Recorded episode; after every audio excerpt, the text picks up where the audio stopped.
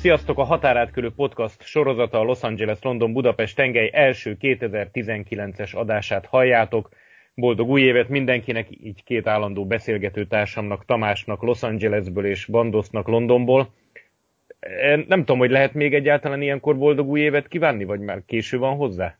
Bármeddig lehet. Ti, ti meddig szoktatok? Ortodox új évet lehet, tehát Oroszországban 12 nap késés van, vagy mennyi, úgyhogy az nem rég volt, tehát még boldog új évet. Na maradjunk. Boldog új évet mindenkinek, igen. Miután Bandos Londonban él, és van ugye most is, nem nagyon lehet megkerülni a Brexit kérdését, hát főleg azért, mert a napokban két fontos dolog is történt. Egyrészt ugye a brit parlament történelmi mértékű vagy léptékű vereséget mért Theresa May Brexit tervezetére, hogy aztán másnap ugyanazzal a lendülettel kormányon tartsa egy bizalmatlanság indítvány elvetésével. Ugye ezt 24 órán belül sikerült előadni, ami azért azt mutatja, hogy legalábbis számomra, hogy elég komoly hát káosz vagy bizonytalanság van a brit belpolitikában. Bandosz, te hogy látod? Köszönöm a lehetőséget, és megpróbálom valahogy összefoglalni, mert a Brexit és a, a brit belpolitika elmagyarázása kb. olyan, mint ö, magyar történelmet magyarázni külföldieknek. Nagyon el lehet veszni a részletekben. A lényeg az, hogy én úgy érzem, hogy itt a, nagyon erősen a hatalomról szól a dolog, és nem csak az országnak az uniós tagságáról. Két... Bocsánat, de Tereza May gyakorlatilag ki se lehet verni a miniszterelnöki bársonyszékből, nem? Tehát, hogy úgy tűnik, hogy ő fejébe vette, hogy akármi van, ő addig megy, ameddig lehet most éppen olyan pozícióban van, de nem mintha nem úgy van, hogy mindenki őt akarja ott, még a saját pártján belül is, de fontosabb az ő és a kormánya túlélése a konzervatív pártnak, mint az, hogy esetleg a munkáspárt beúszson a farvizen ennek a zavarnak a farvizén, és átvegye a hatalmat. És ezért azok az emberek, akik hetekkel, hónapokkal ezelőtt hátba szúrták őt, most hatalmon tartják Theresa May-t. Tehát ez, ez a furcsaság állt most elő. De ennek ellenére jöhet még egy bizalmatlansági indítvány mondjuk egy hét múlva, és akkor meglátjuk, hogy mi lesz. Tehát nagyon nehéz jósolgatni. Annyi bizonyos, hogy akkora erejű széthúzás van a brit belpolitikában, olyan ellentétes érdekek vannak, hogy nagyon nehéz elképzelni, hogy, hogy, hogy valamiféle kompromisszum legyen, és, és tényleg egy hatalmas padhelyzet állt elő ebben a Brexit kérdésben ami kihat ugye az Írországgal való viszonyra, vagy Írország jövőjére is. Tehát azért nem egyszerű ezt az egészet lerendezni, mert Nagy-Britanniának van egy határa az Ír-szigeten Írországgal, és Észak-Írország egy, egy, egy eléggé megkerülhetetlen téma. Az írekről azért kevesebb szó esik, még egy gondolat erejéig hadd csatlakozzak vissza arra, amit mondtál, mert éppen most hallottam a BBC-ben beszélgettek, és csak egy érdekes ilyen hasonlat ütötte meg a fülemet. Azt mondta az egyik meghívott szakértő, hogy hát tulajdonképpen olyan típusú társadalmi megegyezésre lenne szükség, mint a második világháború után volt, hogy akkor leülni és azt mondani, hogy most találjuk ki, hogy milyen országot akarunk, ami azért azt mutatja, hogy ha már egy ilyen világháborút lezáró helyzethez, vagy világháború lezárulta után kialakult helyzethez hasonlítják ezt az egész szituációt, hogy akkor azért ez elég súlyos, nem? Elég súlyos, hát a, a társadalom egy része, vagy a lakosság egy része az szeretne egy újabb referendumot. Egyébként teljesen nyilvánvaló, hogy azok szeretnének új referendumot, új népszavazást, akik benn maradnának az Európai Unióban. Mások hangosan kiabálnak, hogy ez a demokrácia megcsúfolása, mert ők pár százalékkal megnyerték a kilépésről szóló referendumot, és úgy érzik, hogy akkor őket most felül fogják bírálni, hogyha ez, ez bekövetkezik. Az is zavarja a képet, hogy a legnagyobb ellenzéki erő a munkáspárt az se egyértelműen Európa párti, tehát nem helyezkedik szembe látványosan a kormányzó konzervatívokkal, hanem ott is egy belső megosztottság van, hogy most mit csináljanak. Nagy-Britannia egy olyan képet mutat, hogy egyszerűen nem tudja eldönteni, hogy mi is legyen. Tehát nincsenek az erőterek egyértelműen elválasztva, hogy most ez az erő ezt akarja, az azt akarja, és akkor valahogy a többség győz, hanem fele-fele arányban mindenhol megosztottság van. Tamás, Amerikában ez mennyire hír? Gondolom most van elég bajuk ott azért ezzel az egész kormányzati leállással, de úgy általában véve mennyire foglalkoznak vele, és milyen színvonalon? Szerintem igazából azokat érinti, akiknek valamilyen érdekeltsége van, akár az Egyesült Királyságban, vagy akár itt dolgoznak, ugye különböző vízumokkal, hiszen azonnal megváltozna a helyzet, hogyha az Európai Unióból ugye kilépne az Egyesült Királyság. Korábban speciálisan azoknak, akik brit állampolgárok voltak, azoknak ugye másfajta szabályok alapján adták meg a munkavállalási jogosultságokat, sokkal könnyebb volt itt tartózkodni az országba, de ugye mióta az Unió az ezt a vízumrendszer része, azóta a britekre is ugyanez vonatkozik. Viszont ettől függetlenül azért a feléjük való mm, hát kommunikáció valószínűleg könnyebben kapnak munkát, ugye a nyelvi nehézségek nincsenek a, a két ország között, tehát valamivel ugye ez egy egyszerűbb dolog mondjuk munkát vállalni brit állampolgárként, de azt gondolom, hogy a pont a szabályok változása miatt és a jelenlegi adminisztrációnak a, a szigorításai miatt kapva kapnának azon az alkalmon, hogy na akkor most megint valamit lehet szigorítani, és lehet mutatni, hogy na akkor egy újabb országot korlátoztunk le, sokkal nehezebb lesz majd belépni, stb. stb. Igazából szerintem a másik problémát az jelenti itt, hogy az emberek mondjuk nagyon nem tudnak erről sok mindent. Tehát ilyen részletességig azt gondolom, hogy fogalmuk nincs erről, hogy, hogy pontosan ez mit is jelent, meg mit jelenthet, de biztos, hogy van olyan gazdasági vonatkozása, hogy sokkal kevesebb munkavállalót tudnának onnan a cégek áthozni, kvalifikált munkavállalót. Ugye tényleg elsősorban például a nyelvi problémát oldja az meg, hogyha mondjuk angol munkavállalóval dolgoztatnak. Nyilván nem olcsóbb, de mégiscsak rögtön a, a két rendszer összefüggése segíthet ebben. Például a médiában elmagyarázzák közérthető módon, hogy ez, mondok egy példát, amikor ez az egész Brexit megtörtént, akkor hallgattam pár adást, mint tudom én, az NPR, ugye, ami a, még a legközelebb van a közszolgál, a mi fogalmunk a nyugat-európai fogalom szerinti közszolgálati médiához, és ott egész jól elmagyarázták egyébként, hogy egy Brexit az most mit fog jelenteni, mit tudom én, a nyugdíjtól kezdve egy csomó mindenen keresztül, hogy ilyen van, vagy csak így esetleg, ha valaki egyáltalán foglalkozik vele, akkor így megkapargatja a felszínt, meg esetleg elmondják, danak egy-két tényt, aztán köszöntem szépen. Pont itt megnéztem a, a weboldalakat éppen itt a telefonomon, és a CNN-t néztem most első körben, ott második hír egyébként egy, egy, egy elemzéssel, tehát igazából foglalkoznak vele, tehát van róla szó, de megint azt gondolom, hogy az átlag felhasználó szempontjából ez, ez valószínűleg nem magyarázható el ilyen részletességig, mert kettő perc után elkapcsol egy ilyen hírről. Tehát sokkal jobban érdekli az, hogy a Yosemite Nemzeti Parkban szemét van. Jogosan, hiszen hát ugye közelebb van hozzá ez az egész. És ugye ahogy eszkalálódik a kormányzati leállás, most nem is tudom, hanyadik napnál tartunk, de már mindenképpen túl van minden határon, egyre nagyobb a probléma, hiszen nem csak a kormányzati szint felső részein okoz ez problémát, hanem egyre jobban kezd ugye lejjebb és lejjebb eszkalálódni ez a, ez a gond. Úgyhogy igazából szerintem most ez eltereli a figyelmet mondjuk adott esetben egy ilyen színvonalú Európai Uniós problémáról. Neked kell adni az elnöki fogadáson, ugye? Igen, amit hát igazából ugye a tegnapi kedvenc tweet az interneten az az, hogy sikerült elgépelnie az elnöknek a hamburgert, mint szót, és az egyik nagy lánc rögtön válaszolt is, hogy mi nem ezt az elgépelt változatú ételt adjuk, hanem mi hamburgereket adunk. Hamburger, azt hiszem arra sikerült elgépelni. De Bandosz, Visz... akartál valamit kérdezni? Ja, nem, nem, nem ilyen vicces dolgot mondtam, de úgy hallottam, hogy a nemzeti parkok egyikében már vannak halálos áldozatok, tehát hogy nem felügyelnek a nemzeti park, és valami történt. Ezt konkrétan nem olvastam, azt viszont olvastam, hogy pár nappal ezelőtt valaki önkéntesként kitakarított egy WC-t, és elküldött egy számlát az elnöknek 28 dollárról. Egyébként nagyon érdekes, hogy, hogy pont arról beszélgettünk, hogy például a nemzeti parkok azok ugye pont ebben az időszakban, itt a karácsonyi időszak előtt, ugye általában itt az éve és a hónap elején rendkívül népszerűek, hiszen ilyenkor még azért nem indult be annyira az élet, hétközben is elmennek az emberek ezekre a helyekre jobban családostul és pont arról beszélgettünk, hogy amikor működik a rendszer, akkor mindenki nagyon vigyáz rá, és gyönyörű tisztaság van. Persze nyilván ebből látszik, hogy emögött egy hatalmas gépezet működik, hogy valóban félnek ilyen tisztaság legyen. Én félnek a parköröktől, egyébként hatalmas büntetéseket lehet kapni. Tehát, hogyha tényleg ott az ember eldobál valamit mondjuk az egyik nemzeti parkban, akkor simán kap egy 5-700 dolláros tiketet, és itt nem vacakolnak, tehát ezt tényleg be is hagyják egy hónapon belül. Grizzly is üldözőbe veszik.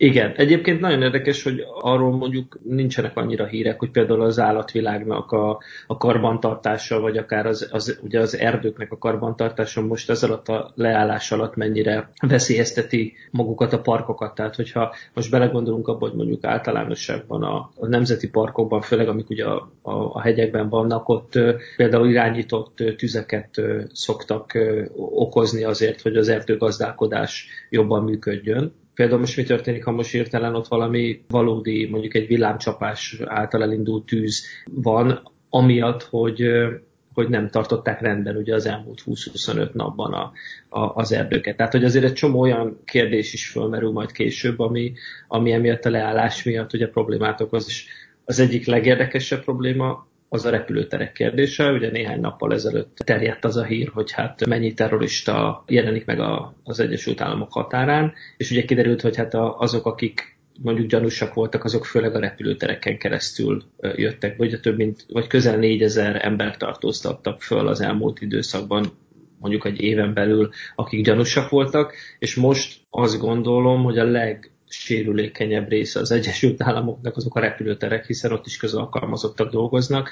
Közel az a helyzet, amikor ők majdnem úgy képtelenek lesznek ellátni a munkáikat, hiszen most, hogyha valaki bemegy dolgozni, akkor nem, hogy túlóra pénzt nem kap, hanem semmilyen pénzt nem kap. Tehát ő tökéletesen ingyen dolgozik, a lelkiismeretét bízza, hogy ő most bemegy, vagy nem megy be dolgozni. Ha nem menne be dolgozni, akkor se lenne idézőjelben semmilyen retorzió, hiszen most jelenleg fizetés nélkül dolgoznak az emberek.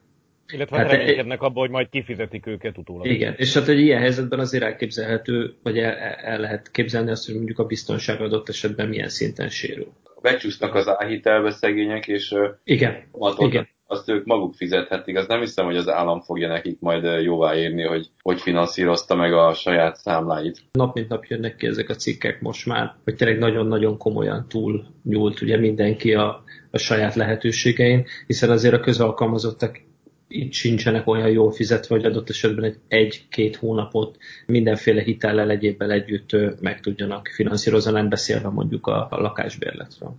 Azt hogy kérdezem már meg, Tamás, hogyha már itt tartunk, hogy a hétköznapi életben, tehát a mindennapokban mondjuk te érzel ebből valamit, vagy annyit érzel belőle, hogy elolvasod a, mit tudom én, a neten, hogy mi a helyzet? Hát még, még nem érzek belőle igazából semmit, de hogyha mondjuk több hivatalos ügyet kellene intéznem, tehát mondjuk nem bankban, hanem állami hivatalban kellene intéznem, akkor komoly gondokkal szembesülnék, hiszen nagyon lassú a rendszer, tehát korlátozott számú ember dolgozik. Arról nem beszélve, hogy a múzeumok zárnak be, amik szintén mondjuk abban a szempontból érdekesek lennek, hogyha mondjuk én az oktatásban dolgoznék, akkor mint, mint oktató is problémába keverednék, viszont a másik oldalon az is lenne, hogy mondjuk nem tudok szervezni a gyerekeknek például különböző érdekes eseményeket, mert nem tudok egyszerűen ezekre a helyekre bejutni de szerintem egyébként ez nem biztos, hogy feltétlenül nagyvárosi szinten okoz problémát, hanem valószínűleg kisvárosi szinten is komoly problémákat okoz pont ez, hogy adott esetben egy szegényebb környezetben, vagy egy szegényebb környéken ugye leálltak azok a szociális szolgáltatások, amik nem feltétlenül pénzbeli juttatások voltak, hanem például a különböző jegyre kapható élelmiszereknek a beszerzése, az most tulajdonképpen megállt, tehát a boltok vannak, elfogadnák a jegyeket, de a jegyeket nem kapják meg azok, akik rá rászorulnak. És azért ez itt az Egyesült Államokban egy nagyon jelentős többség, megint csak a kicsit elzártabb vidékekre gondol. Na jó nagy kanyar tettünk Amerika felé, de most menjünk egy kicsit vissza szerintem az Egyesült Királyságban, meg a Brexithez, Bandoshoz, hogy az érdekelne engem, hogy a te környezetedben azok, akik mondjuk uniós állampolgárként élnek most ott, mit gondolnak erről az egészről? Tehát, hogy mennyire van egy bizonytalanság vagy félelem? Ugye az ígéret minden oldalról megvolt, a brit kormány oldaláról is, meg az Európai Unió oldaláról is, hogy minden tökéletesen nagyszerű lesz azoknak, akik uniós állampolgárként a Szigetországba, vagy brit állampolgárként Európába élnek. Ez mennyire változott az elmúlt hetekben ez az érzés, vagy változott-e egyáltalán? erre is hosszadalmasan tudok válaszolni, de a szem, személyes érzésem az, hogy egyelőre nem érzem úgy, hogy félni kéne, de lehet, hogy én dugom a fejemet a homokba, mert van olyan ismerősöm, német ismerős a Facebookon, ő egyfajta ilyen aktivistaként posztol mindenféle horror sztorikat európai állampolgárok vagy Európai Uniós állampolgárok sorsáról, és ismerek másokat, köztük magyarokat, akik már megoldották maguknak a brit állampolgárságot. Én is szeretnék egyébként folyamatban van, de nem tudom, hogy mikorra lesz meg, mert a bürokrácia az itt is híresen lassú. És olyan ismerősöm is van, például Máltáról, meg más európai országból, aki viszont azt mondta, hogy hát a Brexit rásegített abban, hogy ő elmenjen innen, és szépen elköltözött Máltára, vagy másik európai országba, vagy, vagy Amsterdamba éppen, mert át, áthelyezték oda a vállalatát. Az emberek így, így most még hisznek abban, hogy, hogy ez rendben lesz ez a dolog, valószínűleg jogi értelemben rendben is lesz, tehát hogy nem fogják bántani azokat az európaiakat, akik itt vannak, és szerezhetnek egy, egy státuszt, de az én történetem például az, hogy nekem volt egy lakhatási engedélyem már 2004-ben, amit a régi útlevelembe kaptam, meg egy papírt kaptam róla. Az történt, hogy Theresa May, amikor még nem volt miniszterelnök, akkor belügyminiszter volt, és kitalálta, hogy egy ellenséges közeget teremt a migránsoknak. Nem feltétlenül Na hát. ránk gondolt, hanem nem tudom kikre, de igazából a, a migráns szóval nagyon sokféle embert le lehet fedni, és Nagy-Britanniában a, az európai dolgozókat is migránsként kezelik, vagy annak nevezik.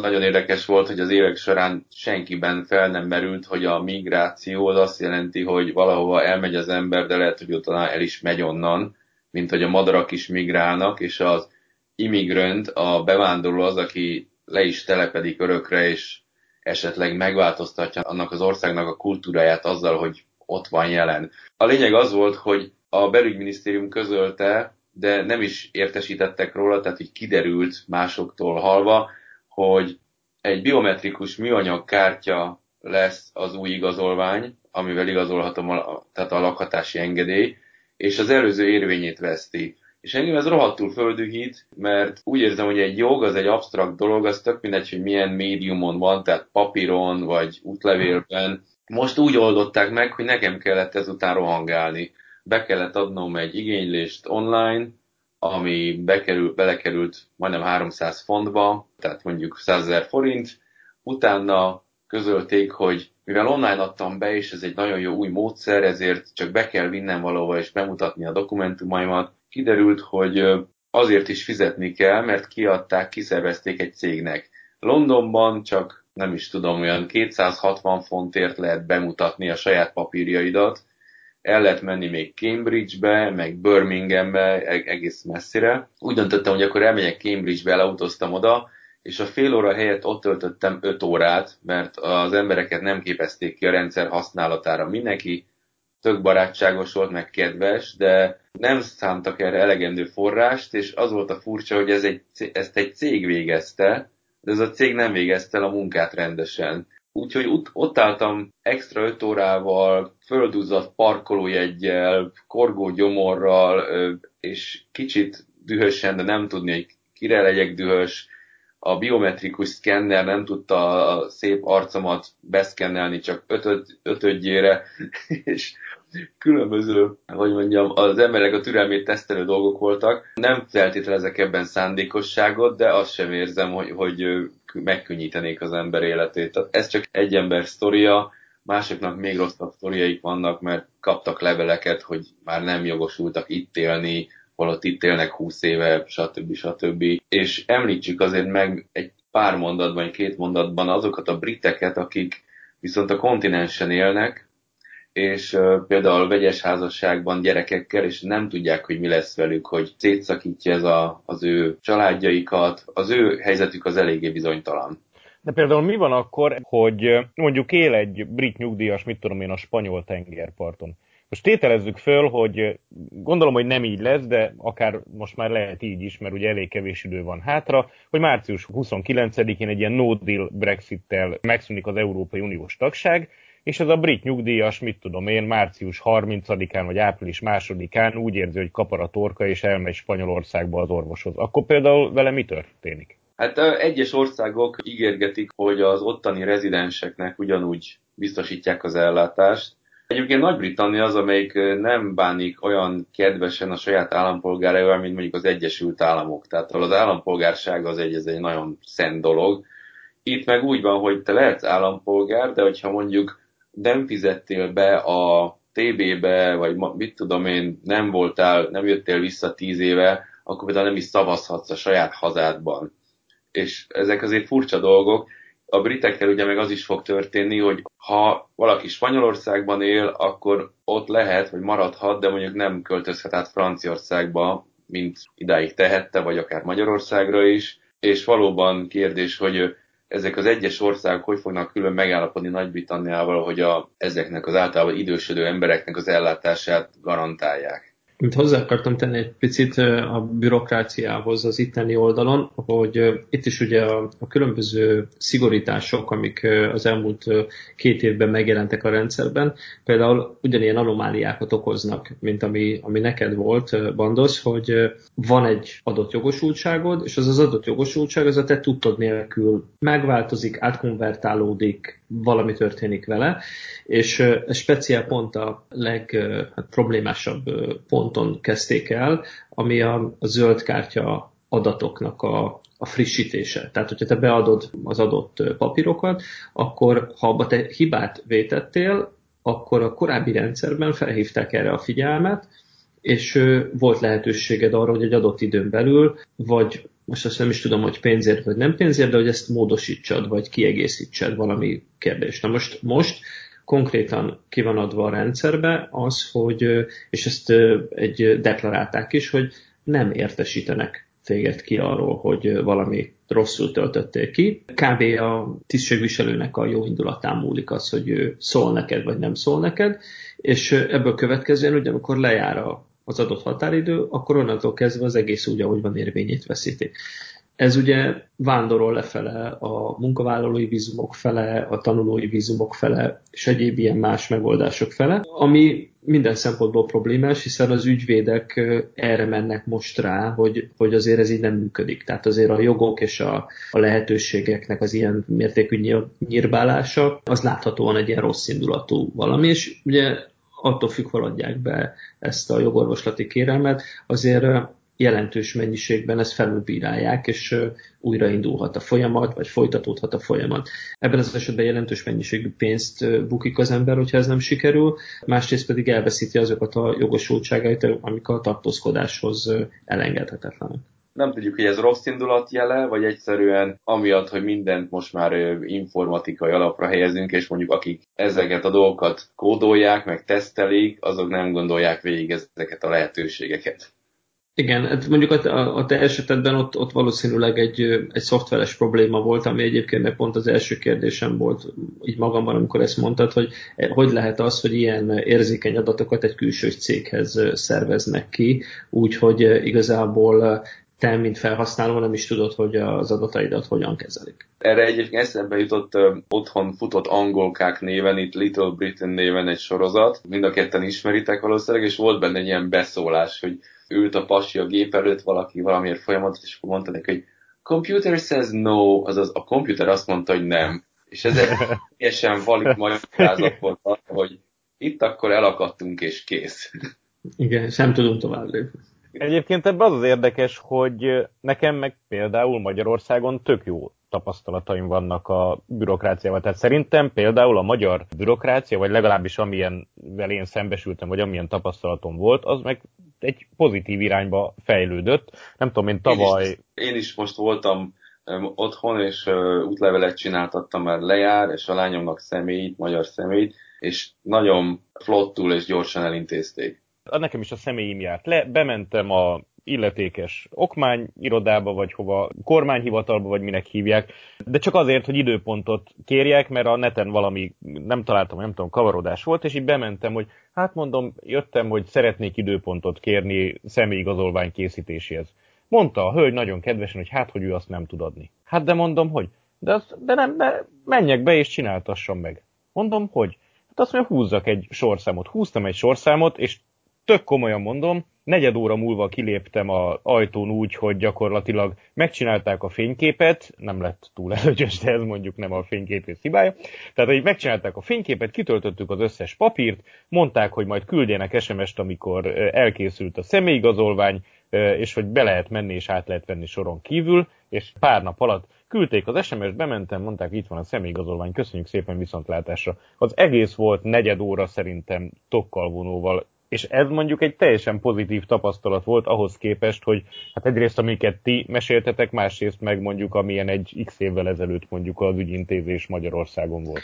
Hát igazából az az érdekes, hogy ez a viszonyítás kérdése megint, tehát hogy, hogy mondjuk én az adott évben, amit itt eh, kint éltem, én is azt tapasztalom, hogyha ahhoz viszonyítok, ahogy mondjuk ott volt ment az ügyintézés, ahhoz képest, tehát ez itt, itt teljesen űrtechnológia. Viszont egy nagyon vicces sztorim van ezzel kapcsolatban, bemegyek és elintézem, hogy két hely van, amit egyszerűen képtelen vagy telefonon és online elérni, talán a két legfontosabb, az egyik az a társadalombiztosítás, a másik pedig a jogosítvány készítés. És mivel ugye itt a jogosítvány az a, az, az egyetlen igazoló dokumentum az útleveleden kívül, ezért ez a legfontosabb, hogy nálad meglegyen, és pontos legyen, és minden a megfelelő mértékben igazolva legyen az életedről.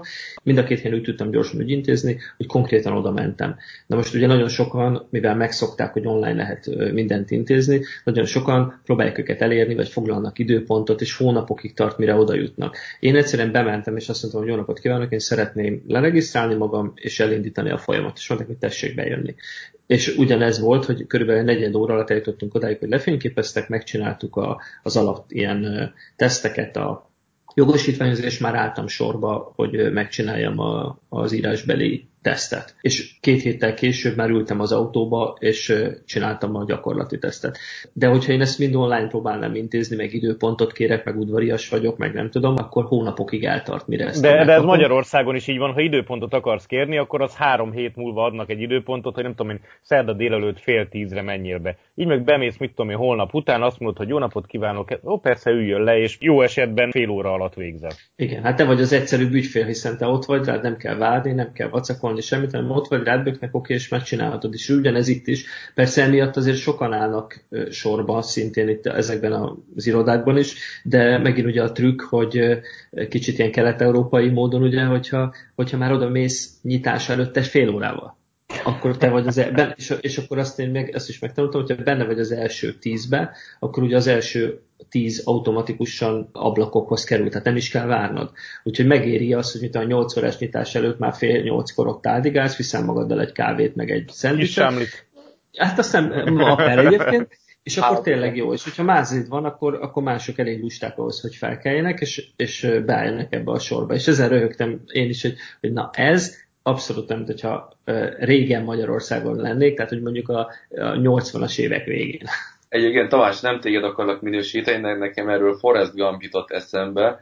Mindig ezt a filozófiát csodálom, hogy, hogy mindent egyszerűen kell csinálni. Tehát, hogyha hivatalon van ajtó meg nyitvatartás, akkor így odamész, amikor nyitnak, és bemész, és elintézik és, az e, és ennyi, és ennyi. Valami, izé, valami komputeren valahol. Hát ugyanúgy, ugyanúgy ez a társadalombiztosítási számintézése, tehát hogy, hogy megnéztem, ilyen olvastam, hogy mit kell hozzá csinálni, és amikor bementem az irodába, akkor én voltam a legjobban meglepődve, hogy még azt is megkérdezték, hogy kérek tolmácsot például. Tehát konkrétan lehetett volna magyar tolmácsot végig csinálni. De ezt online nem látod ezt a, ezeket a szolgáltatásokat, hanem csak azt látod, hogy tudsz egy időpontot foglalni, és kész. És, és bementem, és konkrétan, mivel minden papír össze volt készítve, 5 perc alatt kitöltöttük azokat a papírokat, ami ahhoz kellett, hogy megkapjam a megfelelő dokumentumokat. Hát amikor most beszélgetünk, akkor még, vagy már, vagy már még Tereza May a brit miniszterelnök, amikor legközelebb beszélgetünk majd, az egy kérdés, hogy így lesz-e. Minden esetre ez volt a határátkelő podcast sorozata, a Los Angeles London Budapest tengely első 2019-es adása. Köszönöm nektek, sziasztok, nektek pedig a figyelmet. Sziasztok, és annyit tennék hozzá egy a királynőt.